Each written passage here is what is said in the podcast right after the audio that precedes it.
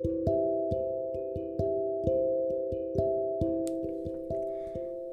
everyone, welcome to today's Bible podcast.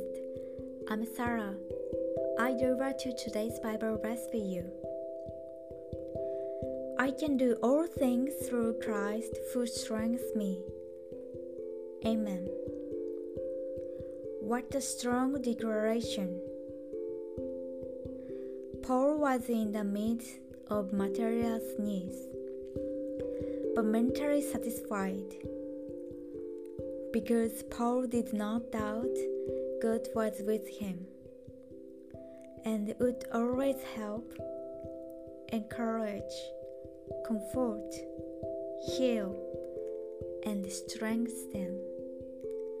God, who was with Paul, is still with us and strengthens us, just as his strongest Paul, who was in adversity.